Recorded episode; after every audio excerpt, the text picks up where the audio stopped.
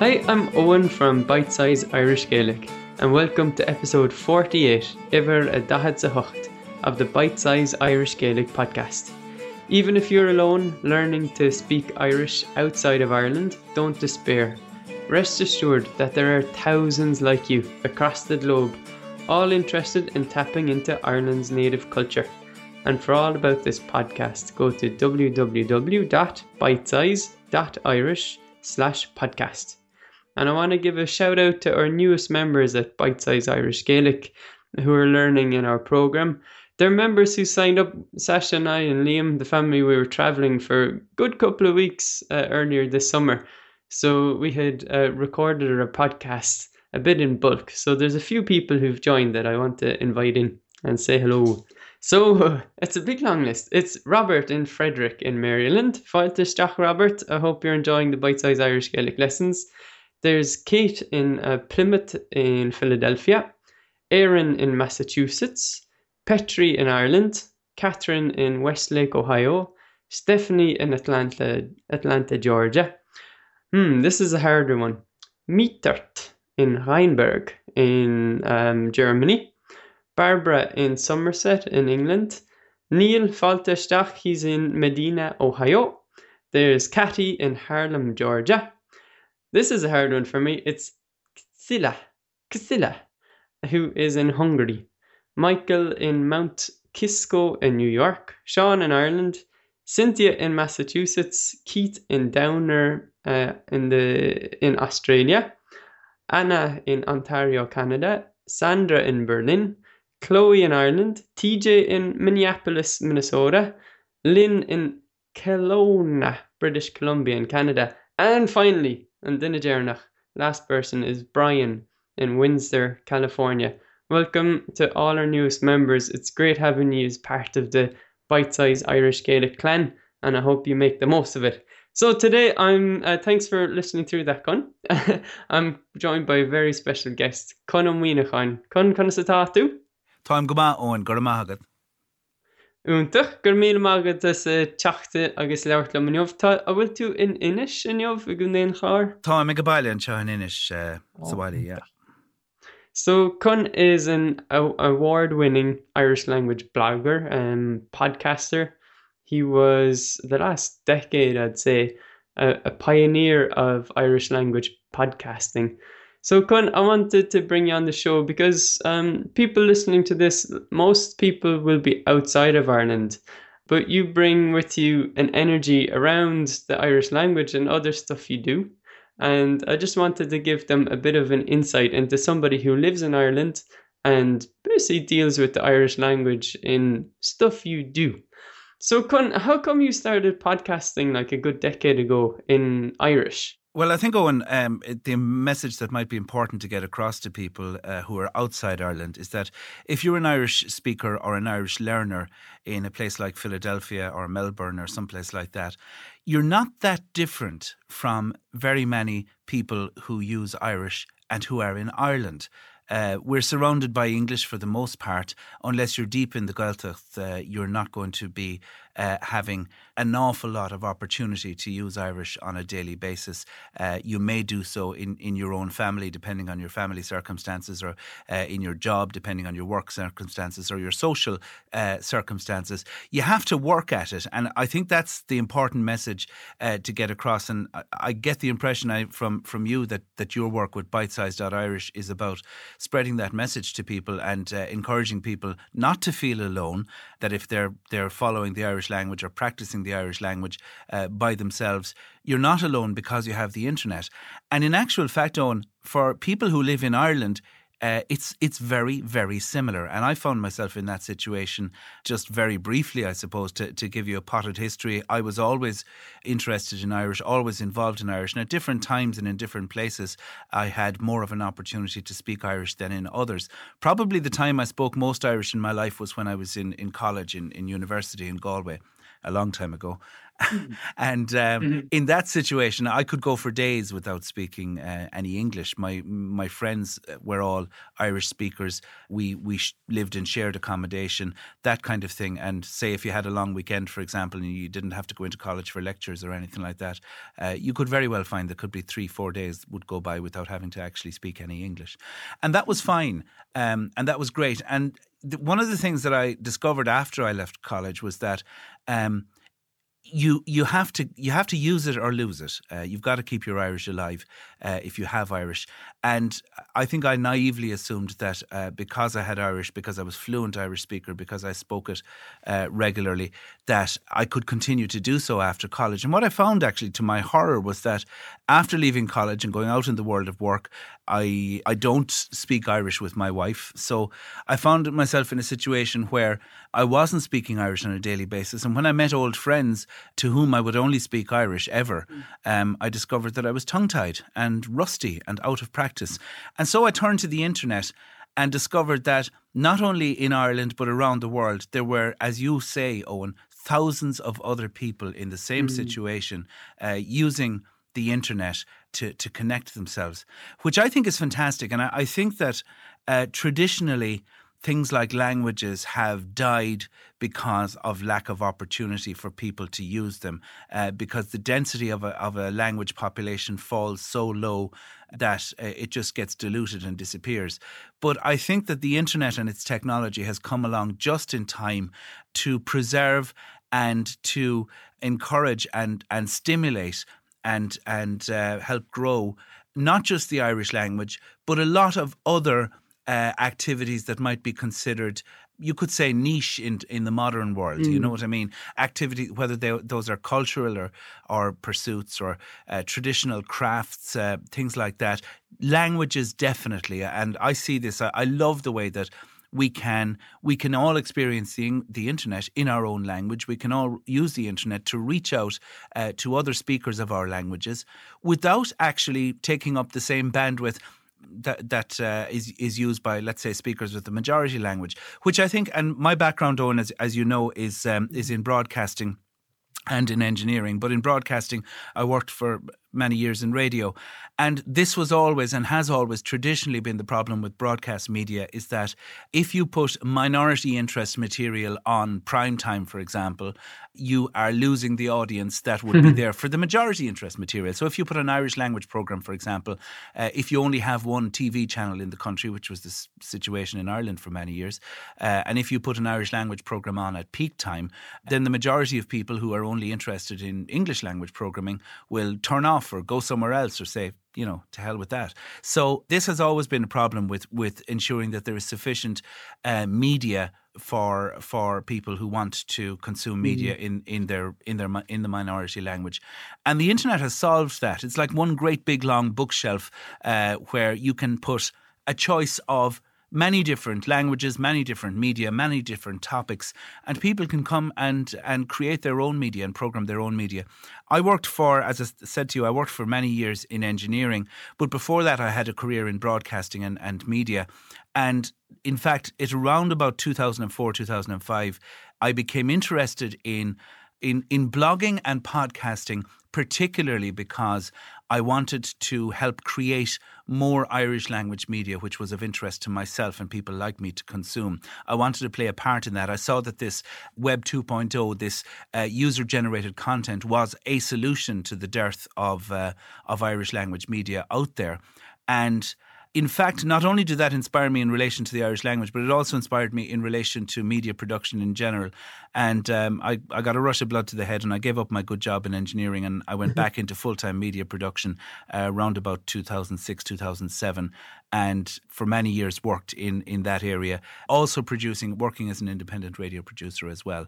Uh, but again, just working in that area of producing content in Irish mostly, some things in English um, mm-hmm. for for online cons- consumption. Con, I love that that you took the initiative to go off and do something. As most people people would probably just complain and say there's nothing out there for them. Now, we spoke to Deneen Grow on this podcast a few episodes ago, and my main takeaway, and it was the title of the, the podcast episode, was Start Something. She has now classes that have been long running and they have an immersion weekend every year and they've got more activities around that. And it started from nothing. And uh, she kept at it and didn't complain or maybe she did, but she at least went off and, and started something. So, Con, uh, people listening to this, they're not especially broadcasters. Okay, anybody can write a blog if they really want to. But how would you, uh, if you were put in the shoes of somebody in the States who's listening to this, they're in a small city, they haven't found anybody right around them who has this interest in the Irish language in particular and Irish culture. Like, how can they, do you think, reach out to others? Maybe not by producing content, maybe it is. Like, do you have any inkling there of how they could reach out? Well, I, I, think that it has got so much easier. And, you know, if we're talking about, I'm talking about, say, 10 years ago, uh, when Web 2.0 was only really getting going, and uh, what we now know the internet, the internet now is unrecognizable, say, from what it was 15 years ago, Owen, in terms of the user friendliness, uh, in terms of the fact that uh, we're all content producers now.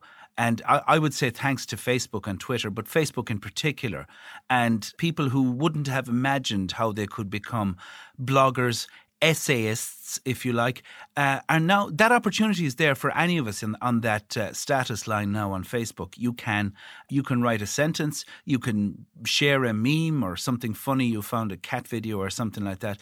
But increasingly, you find now that anyone who has the inclination to do so can start with a couple of sentences and turn it into a, um, a three-page essay if they want to do that, and people are people are finding the form that suits themselves. They're finding the uh, the frequency that suits themselves. They're finding an audience who may or may not be interested in whatever they want to discuss, and it's all it's all open to people now. I I think that not every type of content creation uh, suits everyone. And many people won't ever want to be content creators. And in fact, a lot of us feel we haven't got the time to be content consumers, mm. uh, even. you know, there's just so much out there. And it's such a battle for our attention. But I do feel that the way in which I come back to it again, Owen, as being from the consumer's point of view. You know, I produce content, but I do so. I do so um, only when I won't say only when pushed to do so, but I do so in, in certain circumstances. But again, I'm I think all of us will will consume more content than than we produce, if you know what I mean. And um, whether it's it, the, what the internet has done for us, it it has given us the opportunity to be our own editors, our own program controllers, to schedule the content we want to hear. So, for example, um, I will. I, I, do not listen to. I listen to very little live radio, and I I watch almost no TV. So, and I think I, I, I, think a lot of people increasingly are like me nowadays. Sure, I watch. Um, what I do instead is I subscribe to podcasts, which I listen to in my own time, and I have spaces set aside in my in my day for that. Uh, mm. I hmm. could be doing the garden, I could be out for a walk. The earbuds, mm. the earbuds go in, whatever it is. I watch a lot of TV programs, but I watch them on Netflix uh, in particular is my choice uh, at the moment. And, you know, I almost never watch anything that's live or scheduled or anything like that.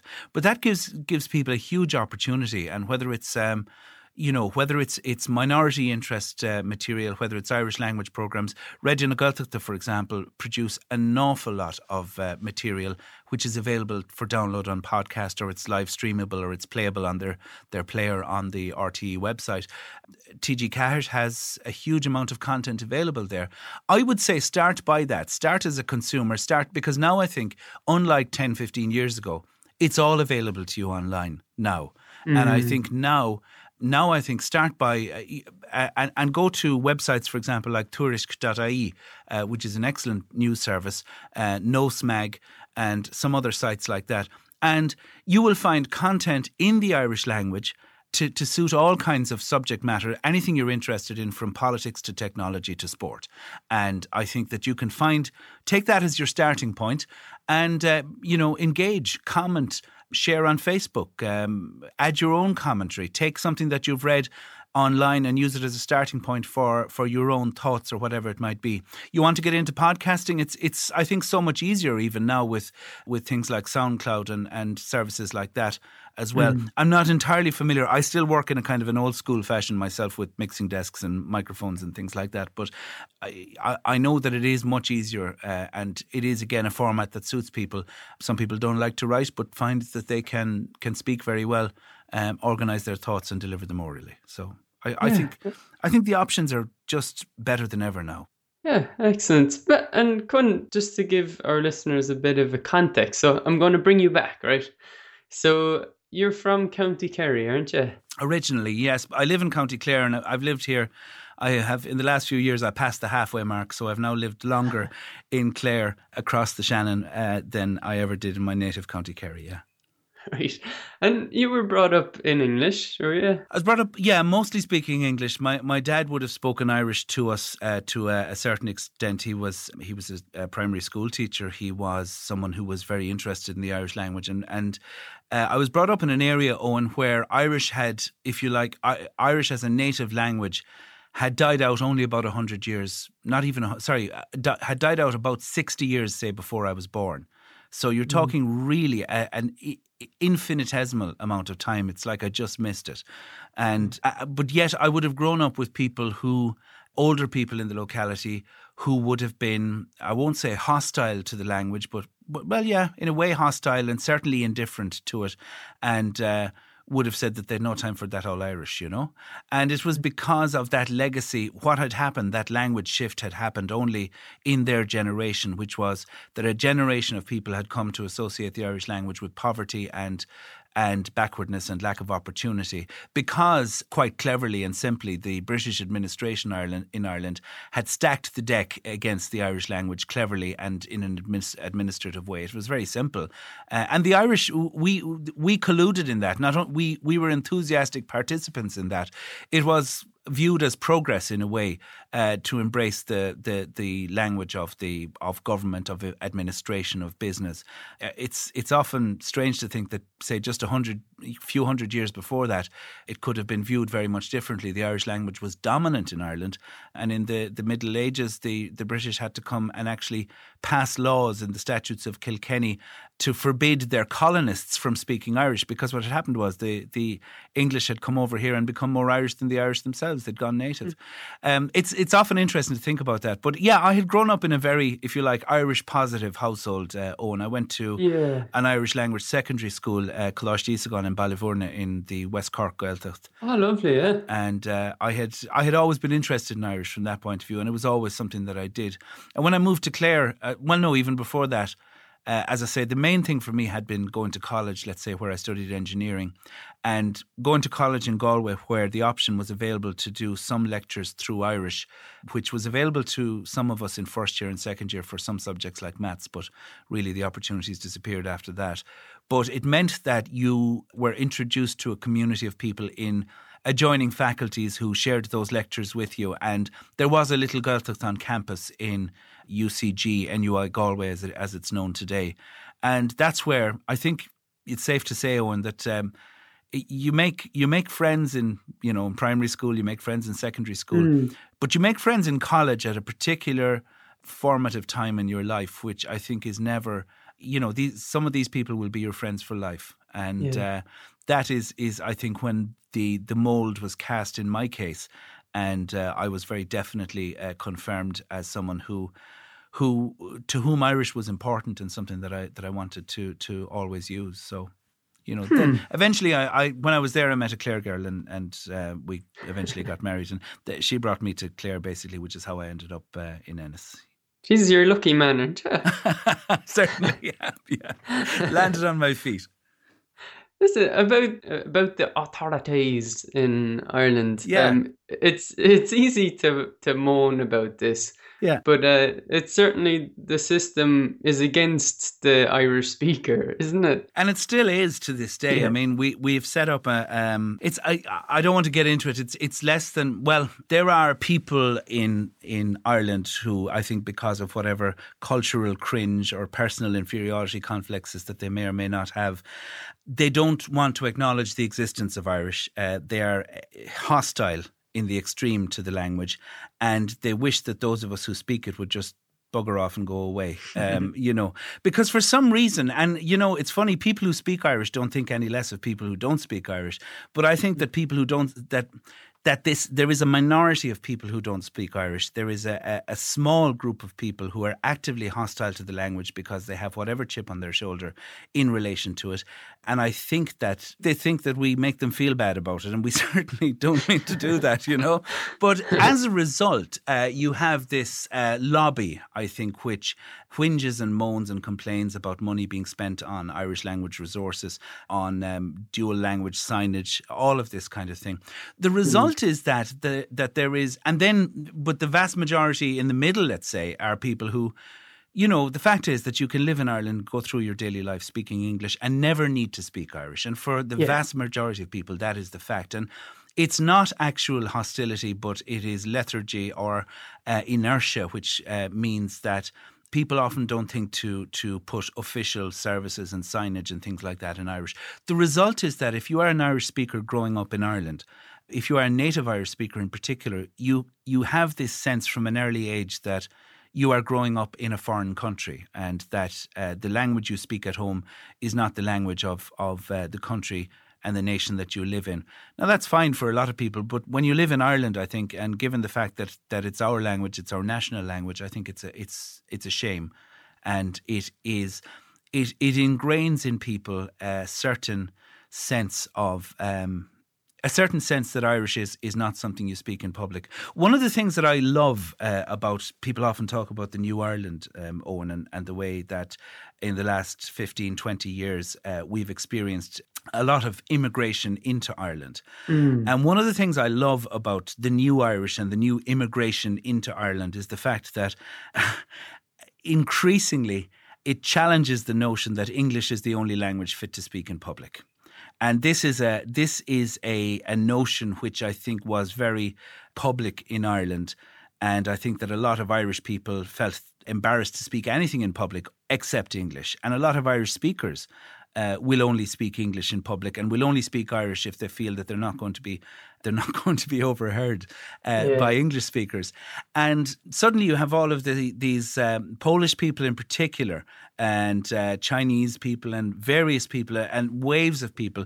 And you could go down the street in Ennis, and I think Ennis is one of the most uh, cosmopolitan and diverse towns in Ireland, which it has a history, of course, due to the proximity of Shannon Airport and mm. lots of people jumping off of planes and looking for asylum. But I think Ennis became more culturally diverse than many other towns, you know, at, at one time.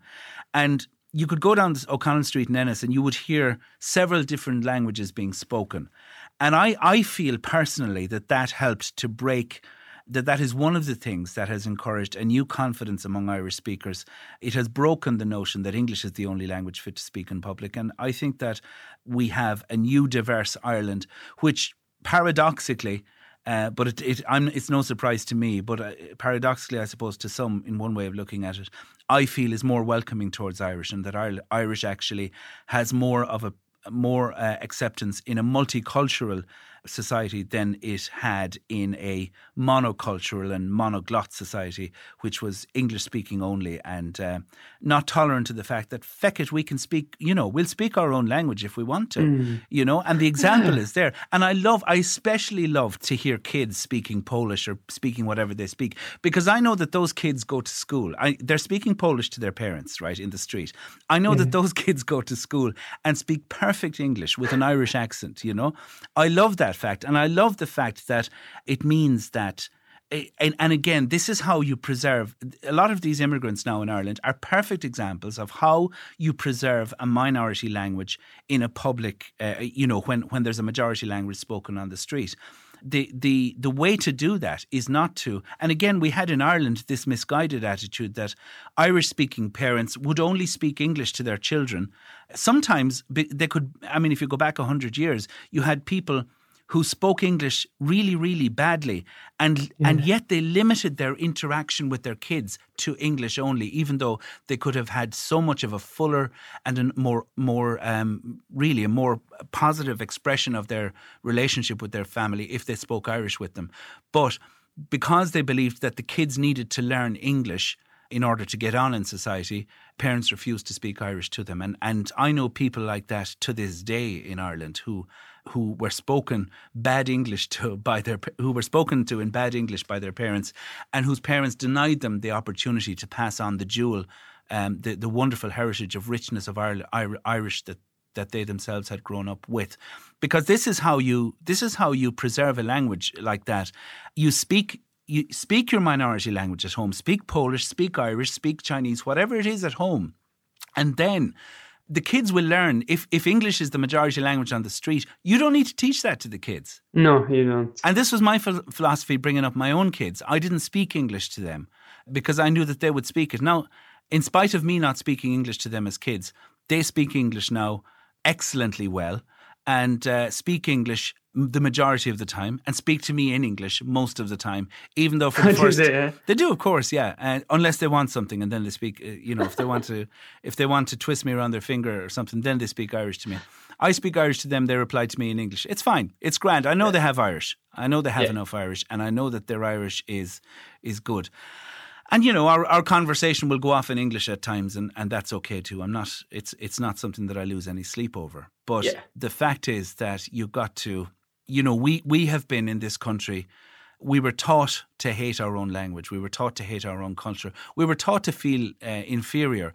This is a colonist's strategy, Owen. This is how you defeat a people, is that you, you, you encourage them to believe that their own culture and history and heritage is inferior to yours and you get them to aspire to be more English than you are, as the case might be. and there are so many examples of this in Ireland today. And there are people, commentators and people in media, and people who should bloody well know better and should be ashamed of themselves. But unfortunately, they aren't. And, and uh, one of my favourite things at the moment is, uh, you know, the description of people. They don't know what they don't know you know? Uh, some people don't know how ignorant they are. Some people don't know what they're missing. Uh, some people don't understand uh, what really being being pluralistic and open minded and positive and and diverse actually means. Um, they accuse Irish speakers of being insular and and parochial and, and backward when in actual fact in my it's my solid belief that the the opposite of alert the opposite is actually true. Yeah. And so to finish off looking into the future how, how do you feel it's going to be in Ireland and for the Irish language like I agree with you that the language seems to have taken a turning point along with TG Ceathair and the internet, and there's definitely an energy around it between its speakers. So, is this how it's going to be? Yeah, I think it is, and I think that you were never going to preserve Irish in a glass case or in a in a on a reservation or in the form that was in 120, 150 years ago. The only way to do that would be to, you know, cut off the phone lines and and and um, put people on islands and keep them keep them in the dark. You know, that is that is, uh, you know, cut off electricity while you're at it. That was never going to be a viable option, and that's nothing that anyone would ever uh, uh would ever wish for. So, as a result of that, these traditional Gaeltacht areas where mm. Irish uh, has been spoken as a, a language of everyday life, these have become swamped with English. There's uh, again, there's been a f- failure in policy and planning and and mm. uh, and everything there in terms of sustaining those communities and supporting them. But it's actually the same problem that Irish speakers uh, across the country face anyway. So I think that Irish is going to live outside the Gaeltacht. I think in, in another, I don't know, maybe 100 years' time, 200 years, uh, there will be no such thing as a Gaeltacht. Um, what there will be instead is an Irish language that lives in the spaces, if you like, uh, in between English and other languages that, that are spoken. And this is the trend worldwide. You know, no culture is going to live completely cut off or isolated or preserved unless you're a tribe in the Amazon, perhaps. Um, that's mm. the only option there. So every culture is going to have to to find its own space. I think Irish speakers and Irish people, I think, will become increasingly multilingual. We we probably don't have to, in that English uh, is going to continue to dominate. Mm. But I think the Irish language is going to be something that I think we will learn from our European colleagues, where European people, in many cases, are have official languages, unofficial languages, uh, work languages, home languages, languages that you speak in the shop and languages that you speak in the pub, and that kind of thing. Especially in, in many countries in Europe, uh, it's not it's not unusual for for people to be uh, to a greater or lesser de- degree bilingual or trilingual or even have more languages.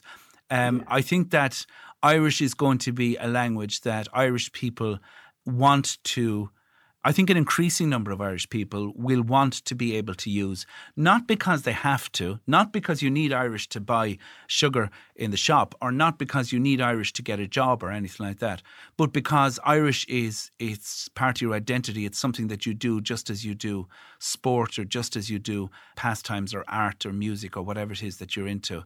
And I think that we see this in the rise of Gaelscoileanna and Gaelcholáiste secondary schools and primary schools where Irish is the medium of education. Just the other day, when I was in Milltown mm. Malbay in County Clare, uh, for the annual Willie Clancy Summer School, which is a festival of music um, and, and a, a, summer school for traditional music. It's probably the, the premier Irish music event. Raidió na Gaeltachta, uh, now Milltown Malbay, as you know, is in is outside the Gaeltacht. It's in the English speaking area of County Clare, but you know the Irish language again is is always there in the background. Raidió na Gaeltachta, the Irish language radio station from uh, which is based in the Gaeltacht, it's one of their big outside broadcast weeks where they literally take their outside broadcast unit, bring it to Milltown Malbay, set up in the street and interview everyone and anyone. They have uh, live music sessions. They have whatever they might be. So I was passing there and I met an old friend uh, called Áine Hensey who, who used to work with oh, me yeah. in, in uh, Clare FM radio many years ago.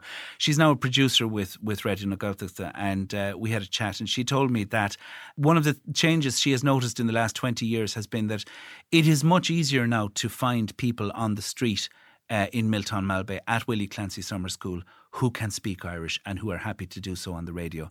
And she said these are not Gaeltacht people. They are people who've grown up outside the Gaeltacht, many of whom who have gone to uh, Gaelscoileanna, to Irish language uh, secondary schools. And speaking Irish to them is not something that they they get all hot and bothered over. It is quite mm. simply something they're happy to do. These could be people from County Offaly who who play the concertina, whatever it might be. They're in Willie Clan, they're in Milltown Malbay for the week, and they have no problem coming into studio, playing a few tunes, and chatting about it all um, in the Irish language. And she said that that is something really positive. And as someone who has worked in Irish media and broadcasting as well, I find that really positive as well. Um, we Irish is Irish is not a weight to carry you know, culture and and uh, art and tradition.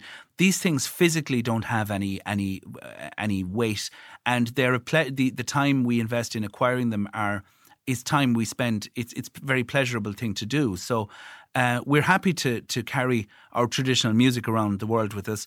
Uh, we'll be just as happy, I think, to carry our language with us as well. And I think that's very encouraging, very positive. And again, all of this stuff you can digitize it, quantize it, uh, sample it, and uh, send it around the world on the internet as well. So I think that the internet, in particular, and the technology we have now, mobile, online, has come along just in time I think for many mm. um, for many beleaguered cultures and traditions, if you like, um, and Irish music and and language are are no different from that. It's no weight to carry, and, and we can zip it around the world at uh, at gigabit speeds. Yeah, excellent. Well, Conn, it's been I have to say inspirational hearing you because it's uh, lovely to get this positive attitude and the energy I feel from you just having spoken with you, and uh, uh, so it, uh, the people listening to this as well hopefully are are taking all this on board and will uh, finish listening in the positive way of looking at the Irish language rather than being feeling stuck and alone. You're out there with every single uh, body else who's in the same scenario as you. We're so all in the same boat. We're all, yeah. we're all in the same boat online. And I must say thanks to you as well, Eoin, because uh, just this week as well, you have been my guest on one of my podcasts. I want to thank you for that and give it a mention as well, because uh, if lis- listeners want to go over to trailblazers.irish, uh, you'll hear an interview that I have done with Eoin Ó Conchúir as the subject of my interview. And he talks all about bitesize.irish. And we talk about, um, I suppose, your interest in the Irish language and in online and stuff mm. like appreciate that as well. Uh, what I do now, and I suppose I should clarify uh, for people as well, is that these days I work with um, a company called Blacknight. We do web hosting and domain names and things like that. And we've decided to particularly celebrate the launch of the new .irish top level domain uh, by having interviews, a series of interviews with people who are doing interesting things with uh, that domain. And one of those people is yourself with uh, bitesize.irish. And I want to wish you all the best with it. Ah, sure. Thanks, Conn. We'll um, as well as trailblazers.irish. You can go to that URL right now, or we'll put a link as well in the show notes page. So, Conn, thanks a lot. It was lovely talking to you. Gur míle maithagat. Tá fáilte rótóin, das leirlet. Bhí sé go hálinn. And so to leave a question or feedback for Conn on this episode, all you have to go is to our new URL. So that's www.bitesize.irish slash podcast 48. Now, Bite Size Irish Gaelic lets you make a real connection with your Irish heritage by learning to speak the Irish language in bite sized portions. Take a no obligations free trial of the entire program at bitesize.irish slash try. Thanks to Tsukumo for their music, which you hear on this episode under a Creative Commons license. And until the next episode, Slán go Bye for now.